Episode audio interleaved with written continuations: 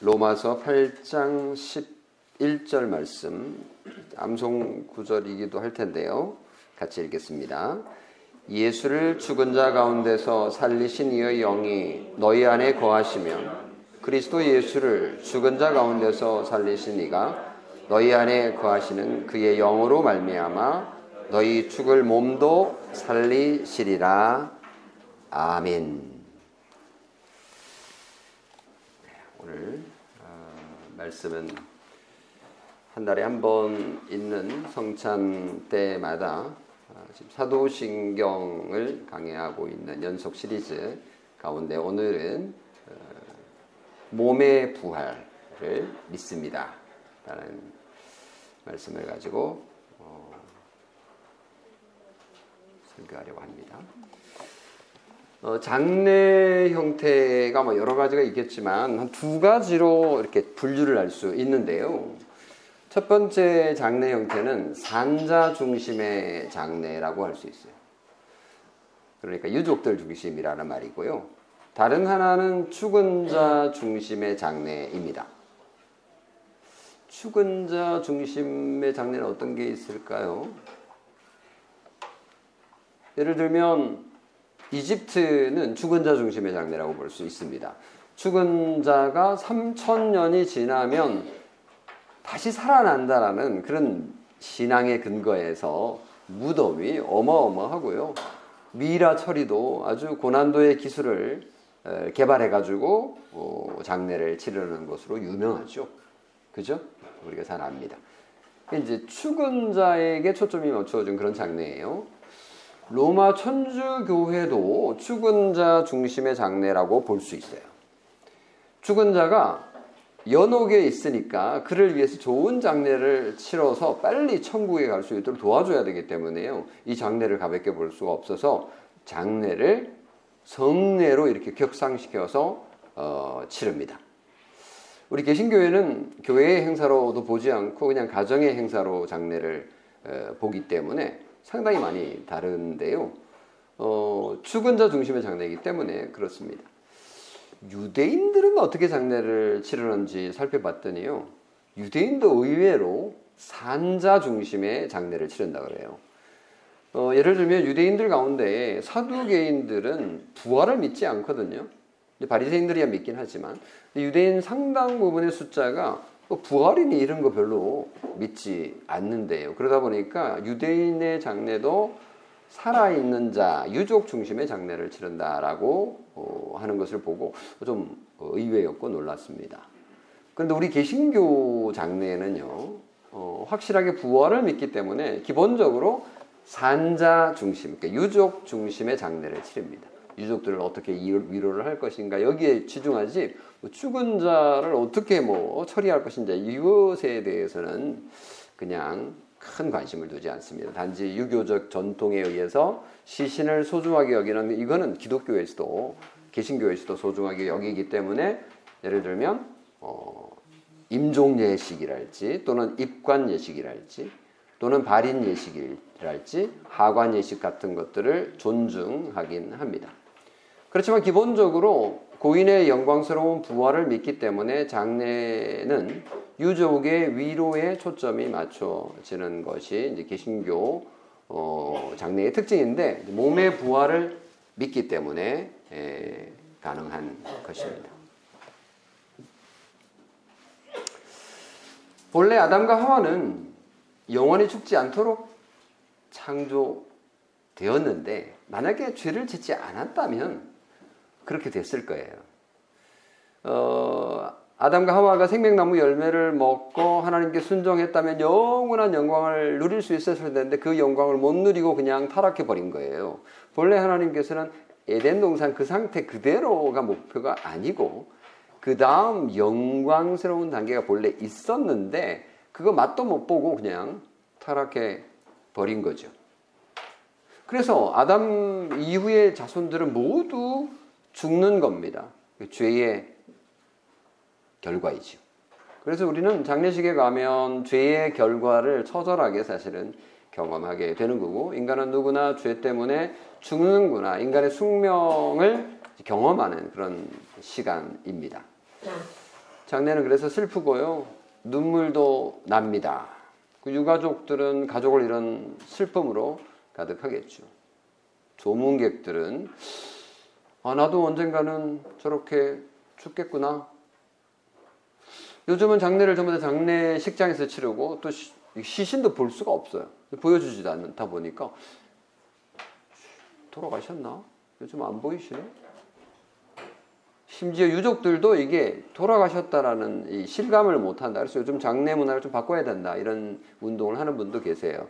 그러니까 장, 돌아가신 분의 그 차가운 시체를 좀 만져볼 수 있도록 또는 눈으로 볼 수 있도록 하는 이런 거를 좀 추진하는 그런 단체도 있는 것으로 압니다만은 어쨌든 죽음이라는 것은 죄의 결과라는 것을 우리가 장례식에서 아니면 별로 경험할 수 없는 거죠. 오늘 우리는 몸의 부활을 믿습니다. 라는 이 고백을 설교하는데요. 어, 죽음의 현실을 인정을 해야만 부활이 의미가 있는 거잖아요. 그러니까 죄 때문에 죽는다라는 거를 인정하지 않으면 예, 뭐 부활을 얘기는 별로 의미가 없는 거죠. 우리가 그리스도인으로서 살아가면서도 사망의 엄침한 골짜기를 지나가는 듯한 그런 정말 힘들고 어려운 그런 어, 상황 속에서도 부활을 생각하면 어, 그 어려움을 이겨낼 수 있는 힘을 갖게 되지 않습니까? 그래서 오늘 이 몸의 부활을 생각해 보려고 하는데요. 죽은 자가 다시 부활할 수 있는 길은 한 가지밖에 없잖아요. 죄값이 해결되는 겁니다. 그래서 이 사망의 문제를 해결해야 되는 건데 갚아야 할 빚인 그 죄책 죄 죄의 책임이죠. 죄의 책임은 사망이기 때문에 이 죄의 빚을 탕감 받을 수만 있다면 사면될 수만 있다면 부활할 수 있는 거죠. 그래서 뭐 부활도 다 같은 부활이 아니지만 생명의 부활은 죄가 사면된 사람만이 누릴 수 있는 거라는 것을 우리가 이제 분명하게 정리를 할 필요가 있겠습니다. 그래서 이 부, 몸의 부활을 믿는다는 고백은 바로 앞에서 고백했던 죄를 용서받는 것을 믿습니다. 지난번 설교에서 했던 죄를 용서받는 것에 대한 연속되는 고백인데 자연스러운 거죠. 죄 용서를 받게 되면 죄값이 해결되기 때문에 예, 부활도 가능하다라고 믿을 수 있는 겁니다.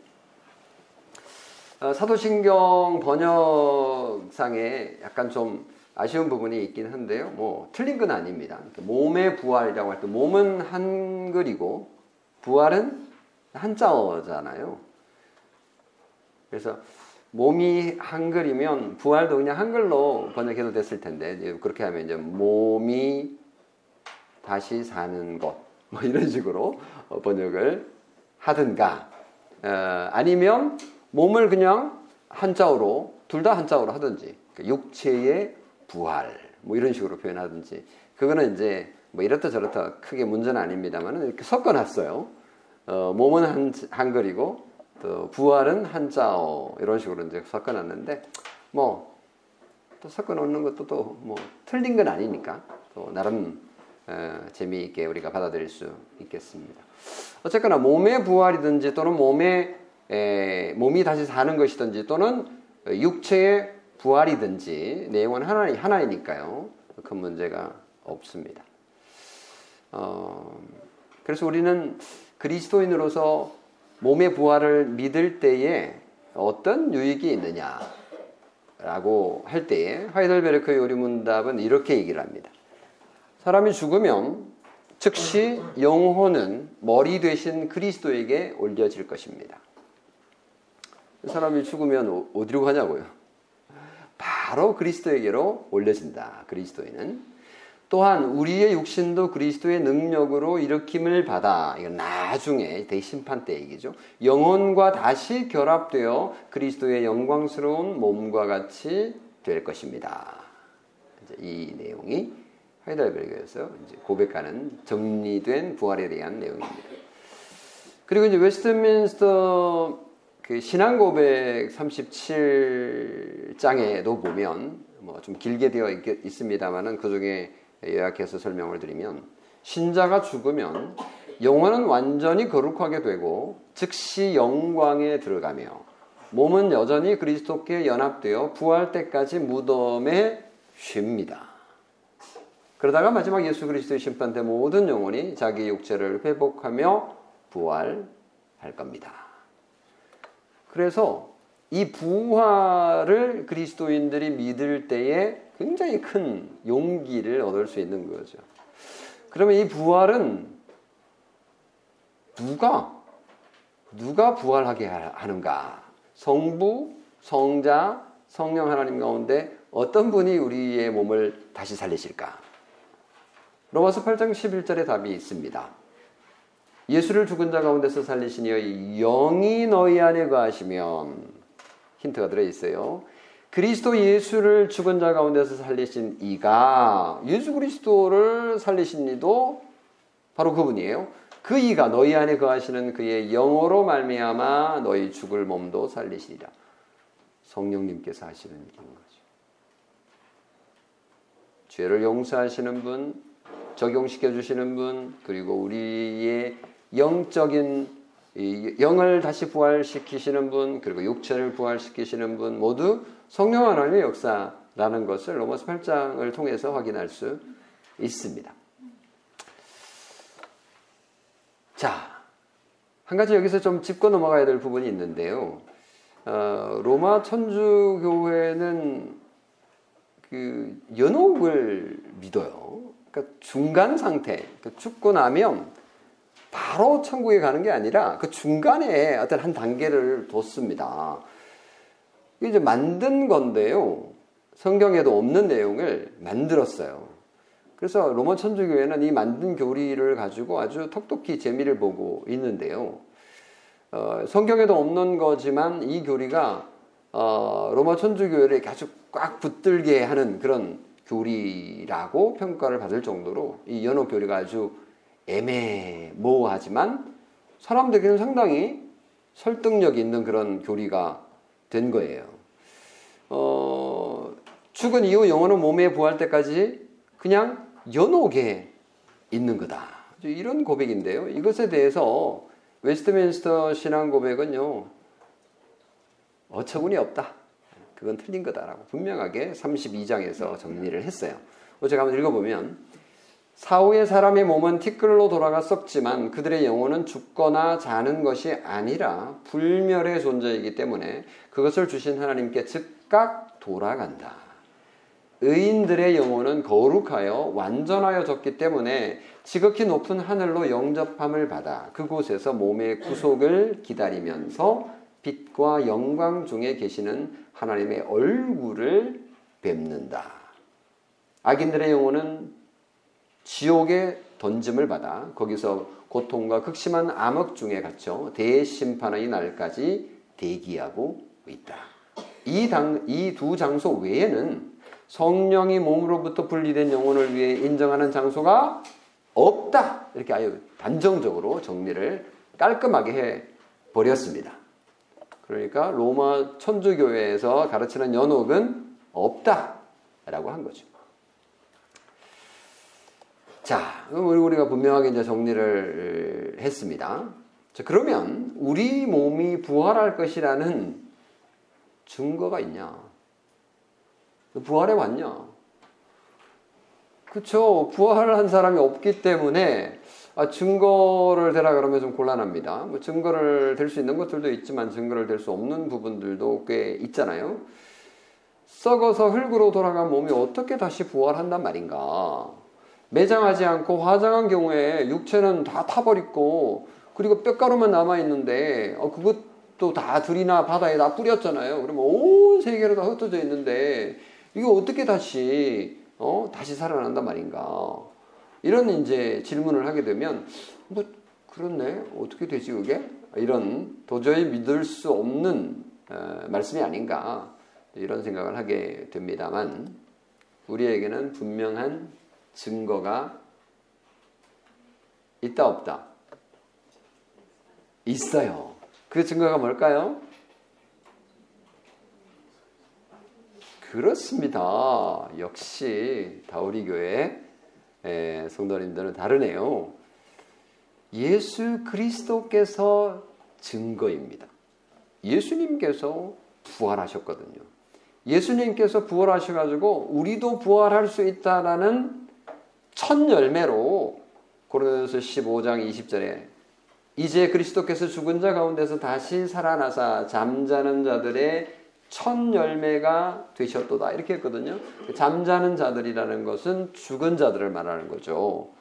그 죽은 자들이 다시 살아날 것이라는 증거라는 뜻입니다. 그래서 예수님께서 부활의 첫 열매가 되셔서 그 뒤에 열매가 처음 이렇게 하나 따면 그 뒤에도 계속 수확할 수 있다라는 것을 알 수 있는 것처럼 예수님께서 부활한 걸 보고 우리도 부활할 것이라는 것을 확신할 수 있습니다. 부활한 몸은 어떤 몸일까요? 우리가 나중에 부활하게 되면 어떤 몸일까? 우리가 이제 상상을 할 수밖에 없는데요. 상상을 하면 안 되고 적어도 성경에 말하고 있는 것을 참고해서 우리가 정리를 해보면 이렇습니다. 부활한 몸은 절대로 썩지 않습니다. 고린도전서 15장 42절에 의하면 그렇습니다. 부활한 몸은 영광스럽습니다. 고린도전서 15장 43절, 빌립보서 3장 21절, 골로새서 3장 4절. 부활한 몸은 강력합니다. 고린도전서 15장이 나오고요. 그리고 부활한 몸은 신령할 것입니다. 고린도전서 15장 44절. 한 가지 특이한 점은 부활한 몸, 몸은요 더 이상 장가가고 시집가는 일은 없을 거다. 누가복음 20장 35절. 예수님의 부활을 생각하면 신자의 부활 후 몸 상태가 어떨지도 예상할 수 있는데요. 살과 뼈를 가진 몸은 가지, 가지게 될 거다 그대로 어, 살과 몸 만질 수도 있을 거예요. 요한복음 20장에 보면 부활한 예수님의 몸을 만졌는데 만질 수 있었거든요. 그러면서도 공간 이동이 자유로울 것 같다 라는 것을 또 어, 우리가 상상해 볼 수 있습니다. 왜냐하면 예수님께서 그렇게 갑자기 방에 나타나시기도 하셨으니까요. 뭐 부활에 관련해서 더 궁금한 것들이 꽤 많이 있지만 다 말씀드리기는 좀 그렇고 대체로 오해하는 부분 한 가지 이미 뭐 예전에도 말씀을 드렸습니다만은 한 번 더 말씀을 드리면 불신자는 부활 안 하는 거죠, 목사님? 예수 안 믿는 사람들 부활을 못 하죠? 이렇게 생각을 하는 겁니다. 그렇지, 우리만 부활하는 거지. 이런 오해를 불러 일으키는 어, 경향이 좀 있는데요. 아닙니다. 부활은 불신자에게도 있습니다. 지난번 부활주일 제가 말씀을 잠시 드렸습니다만은 불신자도 부활을 해야 돼요. 그래서 심판을 받아야 되거든요. 죽고 끝이면 안 되죠. 대심판날 예수님께서 오셔서 전부 다 불러 모으고 그들이 잘못한 것에 대해서 예수님께서 다 죄를 물을 겁니다.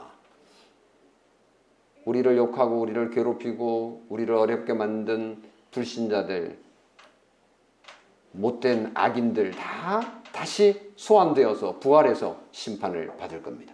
차이가 뭐예요? 그들은 심판의 부활을 하게 되는 거고 우리는 생명의 부활을 하게 되는 것이 차이입니다. 요한복음 5장 29절에 분명히 그렇게 나와 있어요. 선한 일을 행하는 자는 생명의 부활로 악한 일을 행하는 자는 심판의 부활로 나오리라. 그래서 부활은 선인과 악인 모두에게 일어나지만 악인의 부활은 심판을 위한 부활이고 의인의 부활은 생명을 얻는 부활이라는 점에서 하늘과 땅의 차이가 있는 거예요. 그래서 걱정하지 마세요. 말씀을 맺겠습니다. 우리는 몸의 부활을 믿습니다. 아멘입니까? 우리는 이 생명이 끝나는 즉시 하나님의 나라로 들어가게 될 겁니다. 우리의 영혼은 머리 대신 그리스도께 올려질 겁니다. 또한 나의 이 육신도 그리스도의 능력으로 나중에 일으킴을 받아서 우리의 영혼과 다시 결합되어 그리스도의 영광스러운 몸과 같이 될 것입니다. 목사님 그러면 제가 좀 몸이 불편한데 이 불편한 몸 그대로 다시 살아남기 싫은데요? 걱정하지 마십시오. 영광스러운 몸으로 부활할 것이라는 말은 완전한 몸으로 우리가 부활할 것임을 확신할 수 있습니다. 다 같이 기도하겠습니다. 좋으신 아버지 하나님, 몸의 부활을 믿습니다. 이것이 우리에게 얼마나 큰 위로와 격려가 되는지요. 하나님 우리가 살아가면서 어려운 일을 당하고 사망의 음침한 골짜기로 다니는 것 같은 아픔이 있지만 고통이 있지만 어려움이 있지만 그 속에서 우리가 절망하지 않을 것입니다. 왜냐하면 하나님께서 이 땅에 살게 하신 분이시고 또 하나님께서 오라 하시면 우리는 가야 할 존재. 하나님 알겠습니다. 가겠습니다. 짐 싸고 떠나야 할 존재임을 그것이 우리에게 영광스러운 길임을 우리에게 가르쳐 주셨기 때문입니다. 하나님 아버지 우리에게 날마다 이 복을 내려주시고 우리는 이 복을 누리며 살게 하옵소서. 우리 주 예수 그리스도의 이름으로 기도합니다.